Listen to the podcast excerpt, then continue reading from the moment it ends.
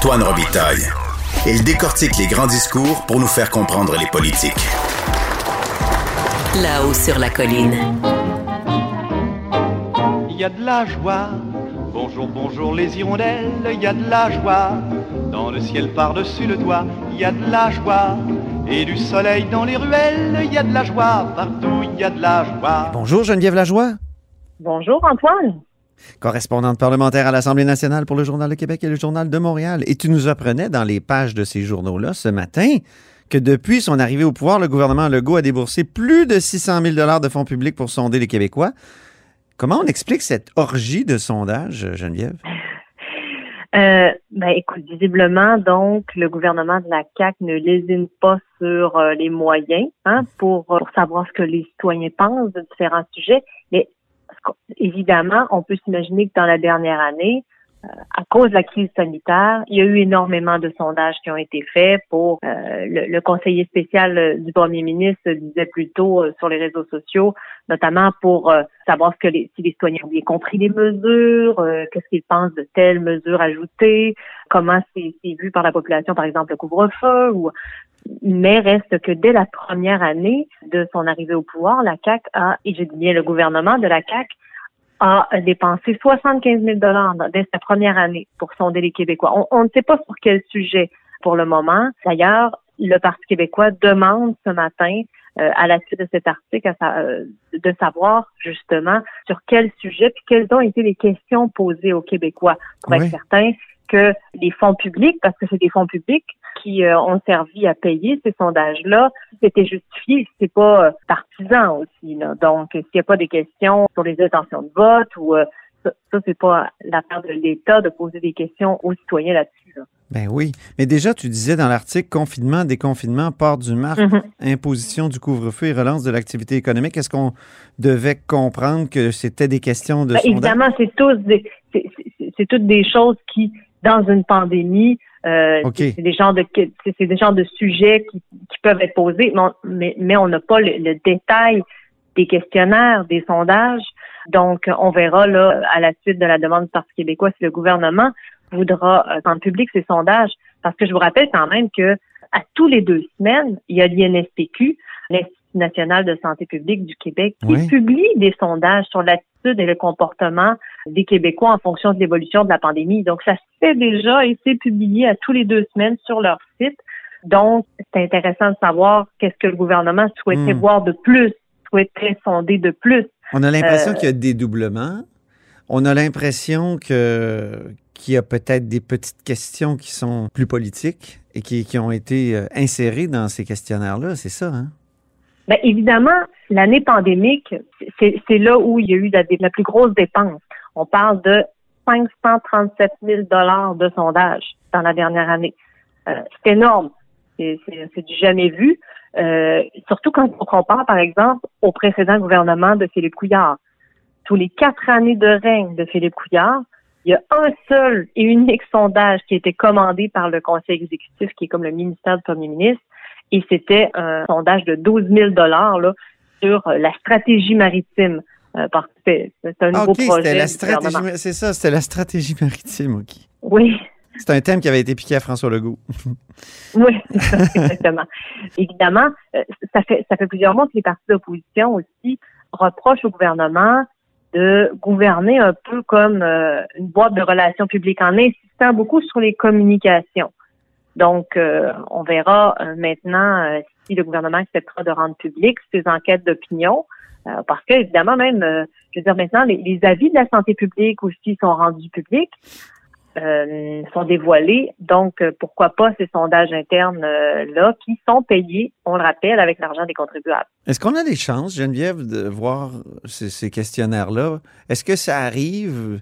J'ai pas souvenir, moi. Je, je, mais écoute, j'ai, peut-être que j'ai jamais fait ce type de demande-là, mais as-tu souvenir, toi, d'un précédent où on a pu voir un sondage avec les questions euh, qui avaient été posées, donc, et commandées par le gouvernement? À mon souvenir, non. Non. Mais hein? bon, je peux me tromper, mais évidemment, puisque, comme on a vu, le précédent gouvernement, il n'y en avait commandé qu'un seul. Donc, ça remonte à loin, là, si jamais on voulait avoir publié un sondage, parce que à ma connaissance, depuis l'arrivée au pouvoir de la C A Q, il n'y a pas eu de sondage rendu public, là. Mm-hmm. Mais écoute, je peux me tromper aussi, non, hein, non, mais là, ça me dit rien rapidement comme ça. C'est ça. Mais on peut supposer que le Parti libéral de Philippe Couillard a sondé, lui, énormément, parce que tout, tous les partis sondent, là. C'est pas par euh, aversion à l'égard des sondages que Philippe Couillard ne, n'a pas sondé, mais c'est le parti qui s'en occupait, c'est ça, probablement. En tout cas, c'est l'hypothèse ben, qu'on probablement, peut... puisque euh, mm-hmm. j'imagine effectivement tous les partis politiques, évidemment, sondent, sondent sur leur position. Mais euh, dans ce cas-ci, ce qu'on remarque, c'est que justement, le, le fait de faire payer l'État euh, pour un sondage, en tout cas, c'est arrivé une seule fois sous l'ère euh, Couillard. Ça veut dire véritablement que c'est le parti, le Parti libéral du Québec, qui payait à l'époque les sondages pour, euh, pour les libéraux, là. Autre sujet, tu étais hier à la conférence de presse du ministre de la Santé et du premier ministre sur le plan de déconfinement. Or, le ministre de la Santé, il a dit qu'il, qu'il souhaitait maintenir la mesure exceptionnelle de l'état d'urgence. Euh, c'est vraiment des pouvoirs extraordinaires qui sont octroyés au gouvernement jusqu'à temps qu'on signe une nouvelle entente avec les syndicats qui représentent les employés de l'État. Puis là, ça a créé tout un tollé, cette histoire-là. Oui, c'est une phrase un peu lancée euh, comme ça, là, sans, sans prévenir, au point où même nous, journalistes, on, voyons, qu'est-ce qu'il vient de dire là, euh, M. Dubé? Euh, mais effectivement, euh, il, a, il a dit qu'il souhaitait maintenir cette mesure exceptionnelle, hein, qui octroie des pouvoirs vraiment extraordinaires au gouvernement jusqu'à la signature d'une nouvelle entente avec les syndicats. Donc, euh, qu'est-ce que ça voulait dire? Ce matin, le ministre de la Santé, Christian Dubé, s'est rétracté. Il a dit que c'est pas ce qu'il voulait dire. Mais évidemment, ça avait sauvé un tollé chez les syndicats. Ça remet un petit peu euh, en, en lumière le, le questionnement des partis d'opposition il n'y a pas si longtemps, justement, sur, sur cet état d'urgence, justement. Il est en fait un décret qu'on adopte et qu'on on réadopte à tous les dix jours. Hein? En et, vertu, euh, dans ce cas-ci, c'est ça, en vertu de la loi sur la santé publique. Puis là, ben, à la mi-avril, euh, ça a fait un an là, qu'on était en pandémie, puis que ça, ça s'était constamment renouvelé. Dominique Anglade avait dit, ben là, vous gouvernez par décret depuis un an, y a-t-il moyen que l'Assemblée nationale au moins soit consultée sur oui. le renouvellement de l'état d'urgence sanitaire? Puis là, c'est, c'est intéressant parce que François Legault avait dit, ben ça, c'est des questions ésotériques. Oui, tout à fait. Sauf que l'ésotérisme, hier, il me semble que... que ça. C'est ça, c'est pas si ésotérique que ça, exactement. En tout cas, on l'a compris hier.